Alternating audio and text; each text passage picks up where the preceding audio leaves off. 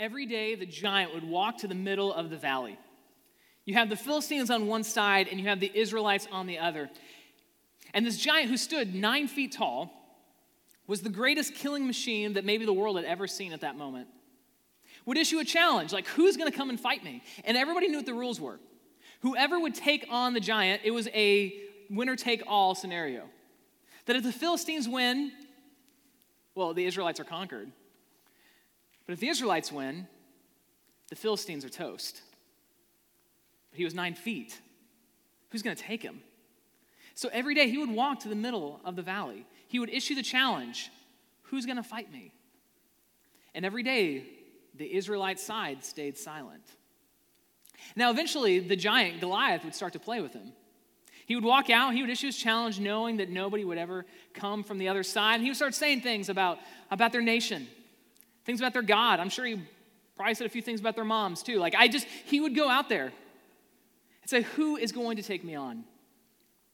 And then out of nowhere, a teenage boy says, I'll do it. And without any armor to protect him or a shield to hold in his arms, he takes off in a dead sprint towards the giant. And he pulls a rock out of his pack, he puts it in a sling, and he flings it at the giant. It hits him dead in the middle of the eyes, and he, he tumbles. But now, is he dead? We don't know. Is he just stunned? Who knows? Is he, is he going to get up in just a second? Still, nobody's really sure. But David, this young teenage boy, he keeps running. And without even a sword on his own body, he gets to the giant and he pulls the giant sword out of its sheath and he chops off his head. Now, immediately, immediately, what looked like it was certain doom for the Israelites like, who's going to beat the nine foot giant, this teenage boy with just a sling and a few rocks? Immediately, it's a reversal of fortune. The Philistines, they see what's happened and they start to scramble and they pick up and they start running in the opposite direction. The Israelites, now rejuvenated, that man, we have a shot at this. They grab their swords and they take off after them. And it actually said, all the way from the valley of Elah to the Philistine capital of Gath, the dead and the wounded of the Philistines littered its path. All because of this teenage boy named David. And immediately, David becomes a rock star in Israel. Like everywhere he goes, people know him, they know his name. Part of his winnings from, from beating the giant was that he got to marry the princess. Like the king's daughter was going to be his in marriage. He becomes best friends with the king's son, Jonathan. And every single city that the royal procession walks into, like people would, would see that the king and his family were walking into town and I'm telling you, like, it became a scene to behold. And eventually, like, the women would get down onto the parade route and they would sing, start to sing the song. And it was so short and it was so catchy that everybody learned it within a matter of seconds. And it started off like this Saul, who was the king, he has killed his thousands. And if you're Saul, that's like, like that's a pretty cool compliment. Like the women are singing your name. They're saying, like, hey, you've, you've killed your thousands. That's, that's like the modern day equivalent, like when, you know, like Jay Z drops like LeBron's name, like in a verse, like, you know, like that's a big deal. Like the women are all singing, the whole crowd is singing, like Saul has killed his thousands. But then the next line would come out, and it would completely and totally rock Saul. But David, his ten thousands. Suddenly, thousands doesn't sound like a lot when David is killing ten thousands. Saul's killed his thousands, but David is ten thousands. Now, it was mildly annoying at first for the king. Like, I'm sure it bothered him to hear it. But the thing is, like, it just never died. Like, people kept singing it. And no matter where they went, no matter where the royal line would go, like, wherever the, where the royal procession would head to, it seemed like that song seemed to follow him. Saul has killed his thousands, David his ten thousands. And this, this little voice starts to whisper into, into Saul's ears. Are you going to stand for this? Are you going to let people say that about you? That you're inferior to one of your own warriors? You're inferior to your, to your son in law? Saul has killed his thousands, but David has ten thousands. And eventually, this jealousy starts to just build up inside of Saul. And what starts with maybe like a like passive aggressive comments. It turns into one day when David is playing the harp for him, he just impulsively grabs a spear and he throws it, and it lands right above David's head, and he runs out of the room. And Jonathan, David's best friend, and Michelle, his wife, have to talk their dad down. So Saul starts trying something different. He tries this passive aggressive approach. He's like, I'm the king, I can do what I want.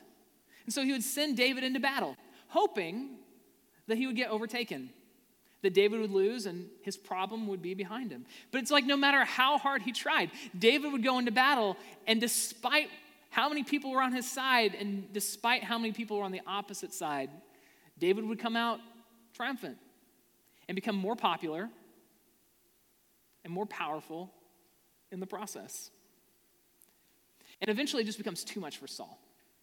He can't take it anymore. He hears that song day in and day out. Saul has killed his thousands, but David has 10,000. Saul has killed his thousands, David has 10,000. Saul has killed his thousands, David has 10,000. And it finally becomes too much for him. And so, what starts as an impulsive throw of the spear and moves into a passive aggressive, hoping that somebody else will take care of his problem, eventually turns into this all out war on David. David hears what's happening and he runs away. He runs away from his friends, he runs away from his wife, he runs into the wilderness. Over time, there's 600 other disenfranchised warriors that have been part of the army that, that Saul's jealous eye had kind of pushed away. They all come and they join alongside David, but the king is still in hot pursuit. So one day, while they're in the wilderness, one of David's scouts comes running to him says, David, we have to go now. Saul is coming with an army. He's coming to get us. So David and his 600 men, they scatter. They all go into different directions. And David and just a handful of his men wander into a cave in the middle of the Middle Eastern desert. And that's where we pick up today in 1 Samuel chapter 24, verses 1 through 3. If you'd like to follow along, you can open your Bible right to the middle, start going to the left. This is an Old Testament book. It's the first Samuel book. Um, if you want to follow along on your, on your phone, you can scroll down to the, uh, the, the, the, top third of the books. You'll, you'll see it there, or we always have it on the screen as well. Um, but this is, this is the account. It says, After Saul returned from fighting the Philistines, he was told, he was told that David has gone into the wilderness of Engedi. So Saul chose 300 elite troops from all Israel and went to search for David and his men near the rocks of the wild goats. And at the place where the road passes some sheepfolds, Saul went into a cave to relieve himself. But as it happened, David and his men were hiding farther back in that very cave. Okay, just like let's state the obvious here. Um, in the fugitive world, this is like hitting the Powerball. Okay, you know you've got uh, you know you've got the king, and you know we'll get that in a second. But also in the immature pastor world, like this is also like hitting the Powerball because how often do I get to talk about somebody going to the bathroom on a Sunday, right? Like this is gonna be pretty fun for all of us. Um, so what happens is you have David and his army of 600. That's like nothing to sneeze at, all right? These are finely trained men. But you have Saul coming with 3,000.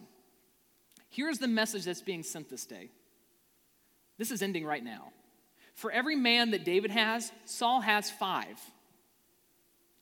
You are not making it out of the wilderness alive, David. I have come to stop this. But then suddenly, as it happened, what are the odds?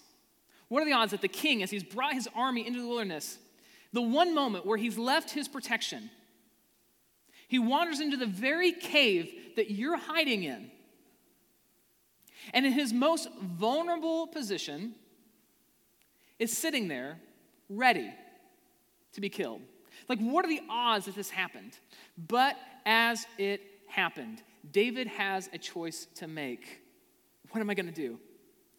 Now, the part of the story that I didn't get a chance to share earlier was that several years before this, before David was ever on the run, before he'd ever married the princess, before he'd ever even killed Goliath, Saul had done something that was so egregious. He had violated God's command so strongly that the prophet Samuel had to go to him and say, You know, your, your kingly line, your, your royal line, it's going to end with you. That when you are done, you are done. Your son won't be king, his son won't be king. It, it's going to stop with you. And then that same prophet wanders over to David's family and actually anoints David as the future king, unbeknownst to Saul. And for years now, David has been living with this knowledge I am someday going to be king. That it's going to happen. That God Himself has said that I will be the next king of all of Israel. And in the process of this knowledge, he finds out that the king is now jealous of him and trying to kill him. And as it happened, the king has wandered into your very cave where you are hiding. Now, is this God's deliverance? Is this, is this God's gift to David to like right the injustice that, that he's been living in? Is this the answer to all of his problems? See, what happens sometimes that same temptation falls on us, doesn't it? We're in one of those as it happened moments. And what it feels like is that we have an opportunity to make a decision and to do something that if we were just like thinking normally, like if we were away from the chance circumstance of it, we say, I, I would not do that. And what we do is we sometimes say that my wrong decision is now justified by God. That it just seems like everything has lined itself up for me to say yes, even though under normal circumstances I would probably say no. That I would normally have second thoughts, but today as it happens, everything just seems perfect for it. Okay, you might be wondering though, like, why would it be wrong for David to kill the king? Like, why, why would this wrong? Like, couldn't he just like frame this as self-defense? Okay, I, I believe strongly that David had two very, very strong convictions about why he chose not to try and kill the king. The first is just this it's like, you shouldn't murder, all right? Like, that's, that's part of the top 10. You know, something that David would have definitely known that, like, outside of a battle situation, like, you're not supposed to take innocent life. You're not supposed to take life at all. Like, I'm sure that's floating around in the back of his mind. The second thing, and this is probably even more of a significance inside this, this story, is I believe that, that David has a strong conviction that God is ultimately the one who chooses the king. See, there is this term that they use, the anointing of God. And I believe that based on this story, as well as based on many other examples in David's life, it would be really easy to shortcut the process, or it would be really easy for him to, to do something different. That David had a conviction God's the one who chooses the king. And as long as Saul is in his position, as long as, as long as God has put his hand of, a favor on Saul's life, as long as he's still wearing the crown, it's not my choice. That I can't just step in and take the place of God. But like that's how you think when, you know, Saul is back in the palace and you are on the run and you feel completely powerless to do anything about it. And this is not one of those situations because as it happened, the king has left his protection. He's in the cave, completely exposed, completely vulnerable, no protection at all. As it happened. Warring inside of David is this battle between something that he thinks is wrong and the answer to all of his problems. Let me submit this to you today. What does it say about David if he chooses to do something that, that he believes is morally wrong in that moment? What does that say about him? Now, I'm, I'm going to make this statement right here, and it might bristle something inside of you. It might, it might kick back on something, but just bear with me. I want to try and explain this out. I believe that every wrong decision that, that David makes, and every wrong decision that I make or that you make, is an admission that we don't fully trust God with something. Let me say it again. Every wrong decision that we make is an admission that we don't really trust God with something. But doesn't it feel like more than that sometimes? You know, like like i think that you want to trust god that's probably why you're here this morning and um, but as you as you do a diagnostic of just the decisions and the choices that you've made in life you're probably thinking like I've made wrong decisions, but no, that, that wasn't because like I didn't I didn't actually trust him. I I just I just did it, like right? Like this it just came out of me. I I, I don't know why. I just I just I just did it. Like I know I shouldn't watch this, but 20 minutes later, like I did. Or I know I shouldn't say this, but the horse just it just like fell out of my mouth. It just I know I shouldn't think this, but it just it just popped in my head. I believe that every wrong decision that we make is an admission that we don't fully trust God in something. That we believe that He's not going to be enough for us, so I, I need to take some action. That, that God's plan, that's, that's not really something that's ultimately going to help me. I, I need to do something. But sometimes it doesn't feel that way because it doesn't always feel like we are in control of ourselves. Who is in control of you? every wrong decision is an admission that we don't fully trust God with something. Okay, so let me, let me explain this and, and see if this makes sense for a second. Uh, when I was in college, I had a job um, working overnights at a gas station for a while. And um, it, was, uh, it was a really fun job. I, I, can tell about that later. But here's something that, that I, did not, I did not expect. Um, despite the fact that I had unlimited access to like the, the soda fountain. And despite the fact that I had unlimited access to gas station hot dogs, um, I found that after a couple months, my clothes weren't fitting. And um, it, it, didn't happen in the direction that, that you think. I'd actually lost like 15 to 20 pounds. And I'm like, how is this, how is this happening? Like, what, what is going on? Like, was I that lazy before that like any, any moderate movement is just like I'm, the weight's just falling off of me? No, no, here's actually what happened was that for 21 years, I had the same routine.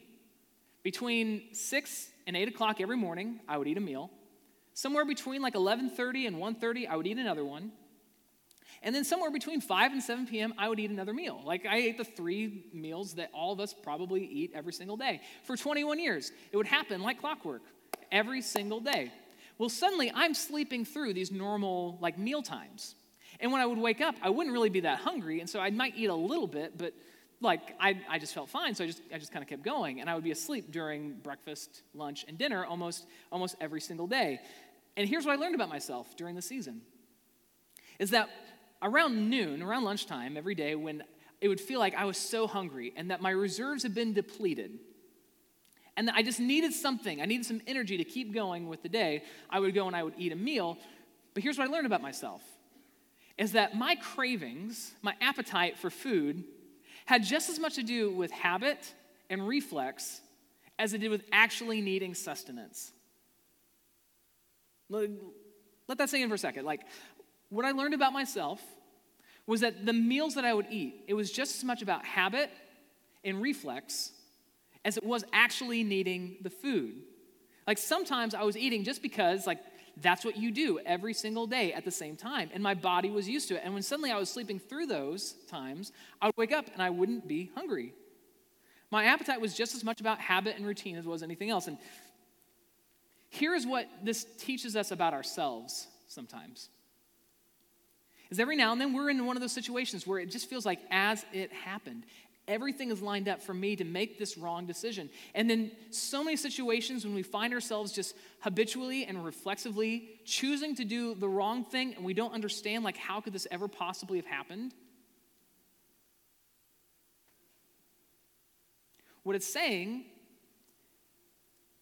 is that our feeling of mistrust of God to actually come in and give us what we need to feel fulfillment, to feel like we're in control, to feel like we have what it takes those feelings are so strong that they're at the habit and the reflex level. Whether, you whether your brain wants you to believe that or not. And I believe that the inability to control our habits and our reflexes is a heart disease. See, since the middle of September, we've been in this series, Heart for Home. And what we've been doing is exploring this list that one of the early church leaders, a guy named Paul, had written to the church in Galatia where he said, if, if you really follow God, your life is going to be marked by these attributes love, joy, peace, patience, kindness, goodness, gentleness, faithfulness, and self control. And today, we're talking about this final attribute self control. You know, like, interesting enough, doesn't it sometimes feel like the big decisions in life can almost be easier to make than some of the small ones? Like, I mean, here, just Case in point, I've never been walking down the street and seen a car that I really like and had to struggle with whether or not to steal it. Okay? Like, there's a lot of things I struggle with, but like Grand Theft Auto has like not been one of those things. And why is that? Because it's, like, it's a novel problem. You might be different. I get that. We all come from different, you know, positions in life. But like I've never had to struggle with like, should I steal the car or not? Even though if I did, the ramifications would be great. You know what I struggle with every day? Do I say it or not say it? Do I think it or not think it? Do I look or do I look away? Like, those are the types of things I struggle with, and those feel like small decisions. The big ones, sometimes those can feel easy. It's the small ones that seem to just like fight at us, and it feels more like a habit or a reflex. And what makes it even worse is like, what, what do you do when you're in those as it happened moments? Because there's a lot of things I know I shouldn't do, but I do them anyway. And it's not always because I go out looking for it, sometimes it's because it seems to find me. As it happened, it's really easy to say yes right now. Yeah, you know, a thousand years after David, the same guy that I was talking about a second ago, Paul, he wrote another letter to the church in Rome. And he actually says this, and maybe you can relate to this. This is Romans 7, 18b through 19. It says, I want to do what is right. We all get that, right? We want to do the right thing. We don't want to do the wrong thing. But I can't. I want to do what is good, but I don't. I don't want to do what is wrong, but I do it anyway. Let me just, everybody take a deep breath for a second. A guy who wrote the Bible just put that in here, okay? So, like, if he struggles with this, I know that you struggle with it. I know I struggle with this. I know what's right. I know the right decision, but I don't always do it. I know the wrong decision, and oftentimes I find myself falling right into it. What do you do in those as it happened moments? Let me put it in a different way, and um, for anybody that's like around my age, this, this probably will connect. Um, one of my favorite movies as a kid was The Sandlot. And uh, there's a scene where you know the whole baseball gang is down at the pool, and they all had a crush on Wendy Peppercorn. And Wendy Peppercorn was the teenage lifeguard, and she would sit there on her lifeguard tower, and the, the boys were just enthralled. Until one day, Squints has just like, he's finally had enough. And I, I just love it because he says, My entire adult life, I've been coming here every summer. And there she is, oiling, lotioning, lotioning, oiling, until eventually he just throws his hands up and says, I can't take this no more. And he gets up out of the pool, and even though he can't swim, he jumps right into the deep end, hoping that Wendy Peppercorn will swoop down, pick him up, and give him mouth to mouth. And um, she does, which is pretty neat for squints. But some of you, some of you have been there, right? Where like you're just, I can't take this no more. I just don't feel like I can control it. What do I do? Every wrong decision is an admission that we don't fully trust God with something. Even in those, I can't take this, no more moments, those as it happened situations. You know, in the book, The Power of Habit, they, they talk about a, an exercise that they did um, that I feel like is, is really, really important for us to understand. So, what they did is they had, they had two groups of kids. The control group um, they would just send the kids into a room, they would hand them a math test, they would take the math test, and then the kids would leave. But in the variable group, they would put the kid in the room, and they would put a plate of cookies in the center of the table. And they would tell the kid, hey, um, don't eat the cookies. And then they would wait a bit of time, and they'd walk back in, and they would hand them a math test. And here's what they learned some of those kids, they just broke down, just took a cookie anyway. Like they're just, I know somebody's watching, uh, but I'm gonna eat, I'm eating the cookie. So some of the kids just ate the cookie anyway. Some of the kids, they fought against it and they didn't eat the cookie. But the results were, inconclu- the results were conclusive. Every single kid in the variable group did worse on the math test than the ones who, who didn't have the temptation to eat the cookie in the middle of the table. And why is that? See, sometimes we view our self control like it's a wall that I just need to build up a wall. But the reality is, our self control is a lot more like a muscle. Like, it can be depleted. That's one of the reasons why some of you have made the worst decisions in your life when you're tired, when you're exhausted, you're fatigued, you're inebriated. And why is that? It's because our self control is not a wall, it's a muscle. You can wear it down. And so, whether you're a Jesus follower or not, whether you're just here because you're just checking this whole church and God thing out, or whether you really want to like honor God with your life, um, I'm gonna guess that most of you want to have some self-control in your life. That most of you you want to be able to, you know, feel like you, you have a handle on you. And whether it's whether you struggle with something big or whether you, you struggle with something small, whether it's like, you know, should I should I continually, you know, cheat and steal from my boss, or whether it's just should I eat the sweets or not? Like, I'm assuming that most of you, you want to be in control of your life at some level. And so, if you're just looking for some practical advice of like things that you can do to maybe get a better control on the muscle of self control, um, these are three things you can do. First, just admit you have a problem. In the Bible, we frame this as you know confession, and there's a lot of power when you confess a struggle to somebody else. It's it's bringing it's bringing your struggle out of the dark and putting it in the light. And God can you know God's going to use that. And even if you don't follow Jesus, just having somebody else on the journey with you will help you in that. Uh, a second thing you can always do is just limit your opportunities to give in. You know, like, like we'll just we'll just take one real practical. If you're somebody that struggles with, you know, maybe an addiction to pornography, you don't need like a smartphone, right? Like you don't need to have an internet and a screen in your pocket all the time. And even if you think, well, I need one for work, you don't have to take it with you into like secluded areas. Like you can leave it at your job, you can leave it in your car, you can put it in a different part of the house. You know, you limit your exposure. It's just it's the whole principle of if you want to eat better, don't buy sweets, right? Like that's just you know, you don't go to Pizza Hut and you know to their all you can eat buffet and expect to like lose weight. Like you limit your opportunities. Like if that's that's what you want to do. Um, the third thing you can do is just you replace a destructive habit with another. You know, and some people say this is one of the reasons why AA has been so successful in helping, you know, alcoholics overcome addiction is because you're able to override the habit and the reflex of wanting alcohol with the habit and the reflex of doing step work and going to meetings. And you can do the same thing. You you just you pick a new thing. Maybe it's exercise, maybe it's prayer, maybe it's Bible study. Whatever you want to do. If you just want to if you just want to grow your muscle of self-control, you do those three things, I promise you, you will get better in that area. If you admit you have a problem, you limit your opportunities to give in, and you replace that destructive habit with another. But I'm going to tell you, there are wisdom in these things, they will help you. And there's verses for each and every one of them. But there's a supernatural element to this as well. See, otherwise, God wouldn't need to produce this inside of us. The promise in Galatians 5, where we even get the whole topic of our series, is that God will produce these things inside of you. And so, no matter how much you strengthen that muscle, no matter how hard you try to limit your opportunities and you confess it to other people, every single one of you is someday going to end up in one of those as it happened moments. We're going to wonder, what do I do? It just seems like everything is lined up. I can make the right decision, which I think is right, or I can give another wrong decision, which would be so easy and it might solve all my problems. What do I do in these as it happened moments where it just feels like it's easier to give in? Might even make logical sense in the moment.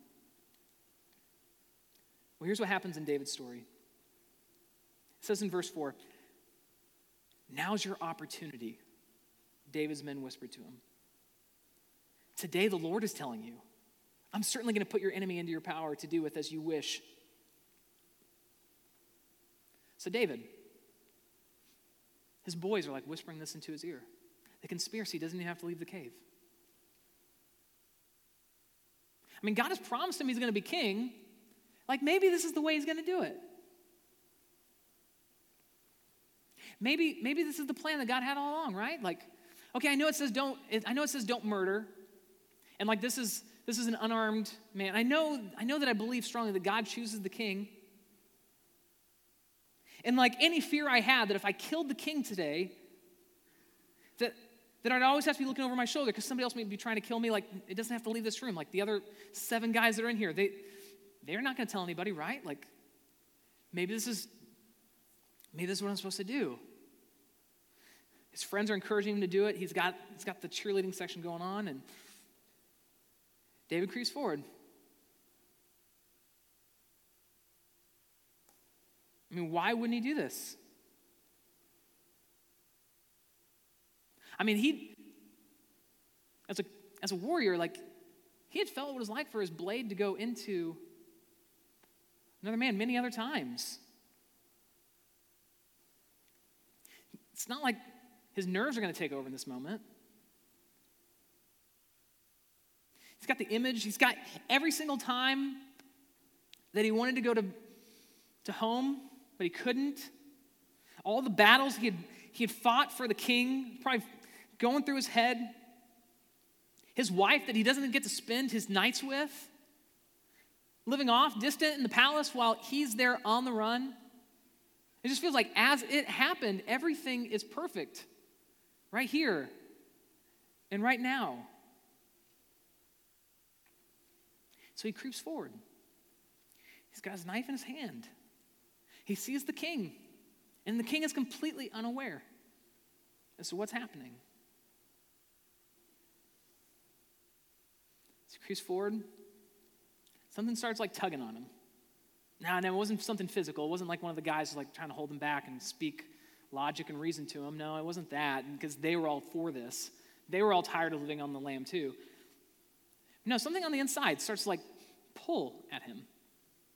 He gets up there and he has this knife in his hand, and I'm, I just imagine like he's he's ready to like drive it into the king when suddenly he feels this overwhelming fear kind of overcome him.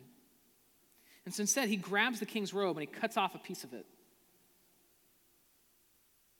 And says this in verse 5 of 1 Samuel 24. It says, But then David's conscience began bothering him because he had cut off some of Saul's robe. So even then, he's feeling a little weird about doing this.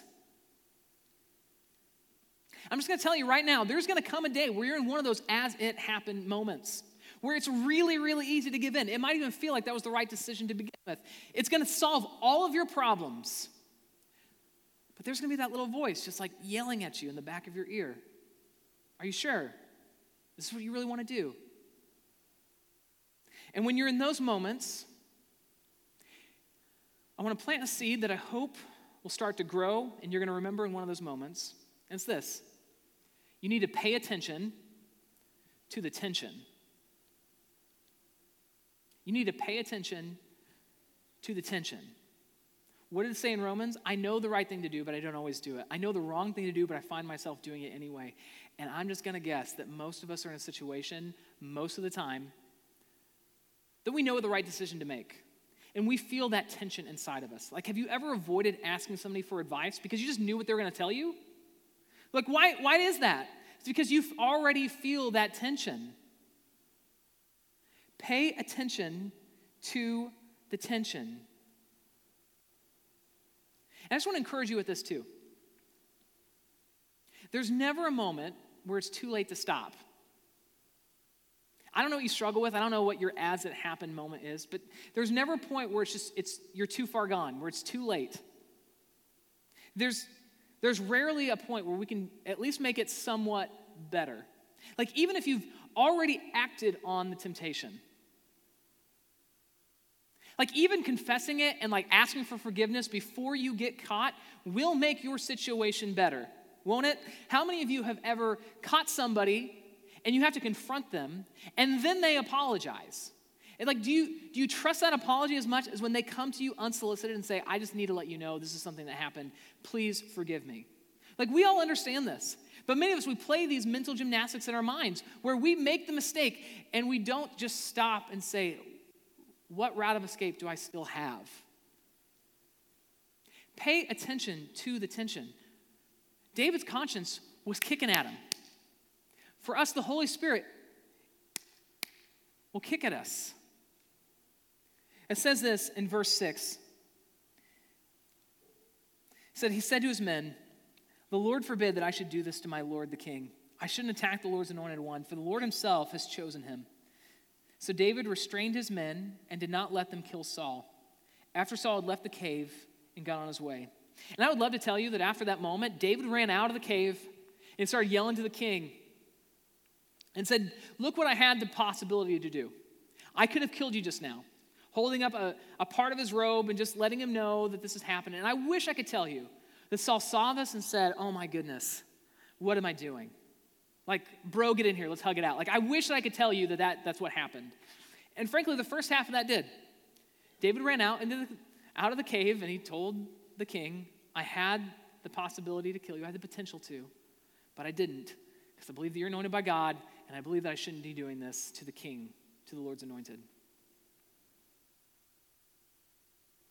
And then David went on and continued living off of the land on the run as a fugitive. But I believe that David realized something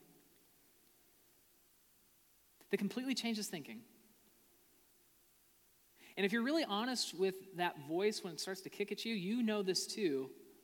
Even when you play the game of, man, it just feels like everything's lined up to say yes. For David, it's better to live at peace with God as a fugitive than to live as a king with a soiled conscience. Yeah, killing the king right there would have solved this problem, but he would have spent every night from then on struggling with the knowledge that he did this. It's better. It's better to live as a fugitive than to live as a king, but have your, your conscience soiled. See, self control, it feels limiting. Because you don't just get to indulge in whatever behavior that you want to, every desire that you have. I understand that. I, but I also want to make the case that it, it's really more freeing in the long run, isn't it? See, because every bad decision that you make, it comes at a cost, whether it's relational, whether it's, uh, it's, it's spiritual, maybe even financial. And every time you make a wrong decision, it's like you're taking withdrawal. And eventually, you take enough withdrawals, you will end up bankrupt. But having that self control to say, no, I'm not going to do that. It gives you options. It gives you options for your future. It gives you options in your life. And you know this is true, but sometimes it just feels too much. I'm in one of those as it happened moments. But did you know you actually have an advantage over David? See, David lived a thousand years before Jesus ever walked the planet. In fact, Paul, who wrote that letter to the Romans, he says this in verses 24 through 25. I just want you to see the advantage that we have in this area of self control that, that David didn't even have. It says, Oh, what a miserable person I am. Who will free me from this life that is dominated by sin and death? Thank God. The answer is in Jesus Christ our Lord. So you see how it is in my mind, I really want to obey God's law, but because of my sinful nature, I am a slave to sin. But here is the answer it's in Jesus. You don't have self control, but He does. And that even when I fail and I still choose to do the wrong thing, I can still live at peace, knowing that He has forgiven me even for that. And that if I still continue to walk alongside him, he will grow this area. He will grow me to be more in control of myself. So even when I'm in those as it happened moments, I can say no. I don't have to do it. it's not just that he's paid for it, he also gave us the example. On Jesus' final night, he's been betrayed. Like one of his inner circle, a guy, one of part of the 12, he's turned him over to the Romans. And as he's being handcuffed, one of his other disciples, a guy named Peter, grabs a sword and he starts swinging. And so much so, he actually chops a dude's ear off. And in that moment, it was an as it happened moment for Jesus. Because if with just one word, he could have leveled the entire garrison. But instead of, instead of wiping everybody out and making it easy for him to escape the imminent pain and betrayal and death, he had enough self control to let himself get shackled. And then as he's beaten and he's bruised and he's put on the cross, and they drive the nails into his hands and they lift him up. And he's now suffocating under his own weight. And he's looking down and he sees this entire crowd standing at the foot of his cross, like jeering him and cheering along for his pain and for his suffering. Instead of, instead of giving into an as it happened moment to speak a curse over every single one of them, he says, Father, forgive them. I'm just going to tell you right now, you don't have what it takes. You don't. You can confess it, you can limit your opportunities, you can override the habit and the reflex with something bigger. But eventually, you're going to end up in one of these as it happened moments. And your conscience is going to kick at you. It's going to make logical sense. and in your own power, you will not be able to say no. But with the power of Jesus and the Holy Spirit working inside of your life, He can produce a self control that even when it makes sense, even when it feels right, even when you can justify it in your head, you can pay attention to the tension and say no. But the answer is not by looking in, by looking up. The answer is in Jesus. Hey, let's pray. God, we trust. We trust you. God, I trust that even when my strength fails and I justify my bad behavior and my lack of self control with, you know, I just, I can't do anything about this, just I'm not in control, that God, I thank you for, for your forgiveness. I thank you that you forgive me in those moments, but also, God, I thank you for your Holy Spirit working on the inside of me to try and produce that kind of self control that limits those opportunities, that limits my destructive behavior. And God, I want to pray for the people in this room right now that, God, I know that there are people in here that say, I don't feel like I am in control of me. And one of the major reasons why is that they've never said yes to you. So, God, I'm praying right now that you would put this prayer on their hearts and on their lips, that they would, where they're sitting right now, just silently pray to you. God, I'm sorry. I'm sorry for my lack of self control. I'm sorry for my, for my sin, the wrong decisions that I make. God, I'm, I'm asking you right now to forgive me of my sins, take full control of my life, and start to produce these attributes inside of me. That God, you'd make me more loving, more joyful, more peaceful, more patient, more gentle. You make me good. God, you'd make me faithful. And God, I'm asking you give me some self control. God, I pray for those in this room who'd say, I've been following Jesus, but I just feel like I can't get a handle on this in my life. God, I'm asking you would do the miracle, that you would produce the self control. God, that you would free us up. That when we go to bed and we feel that guilt and that shame, that you remind us you've removed our shame as far as the east is from the west. That if we have put our faith and our trust in you, that you have forgiven us and there's nothing that we can do to lose it. And God, I pray that you would produce self control in us, that when we want to say no, but our heart doesn't let us because we just lack that control, that God, your Holy Spirit would produce the ability to actually stand firm in that, that you would put our belief into action follow you. So, God, we pray this all in your Son, Jesus' name. Amen.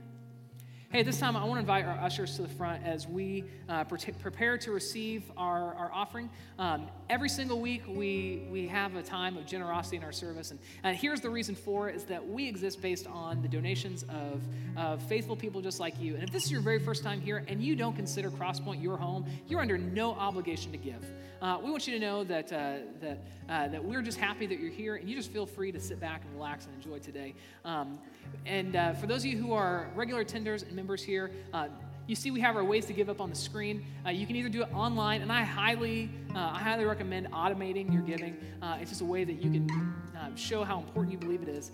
You can also, we have a new way to give by texting. If you just text um, Crosspointe VC to 77977, um, we'll text you back and you can set it up right there. It's kind of a neat thing. And then as well as you can always give um, right here in the service by using the envelope you'll find right in the middle of your program. Um, and that is a, a, postage page envelope, so even if you want to go home and think about it, um, throw it in the mail the next day and uh, we'll take care of the rest. But Crosspointe, I love you. I appreciate just your generosity, and I'm praying for your self control as well. So, um, hey, we're going to stand and sing in a moment, and thank you for your generosity.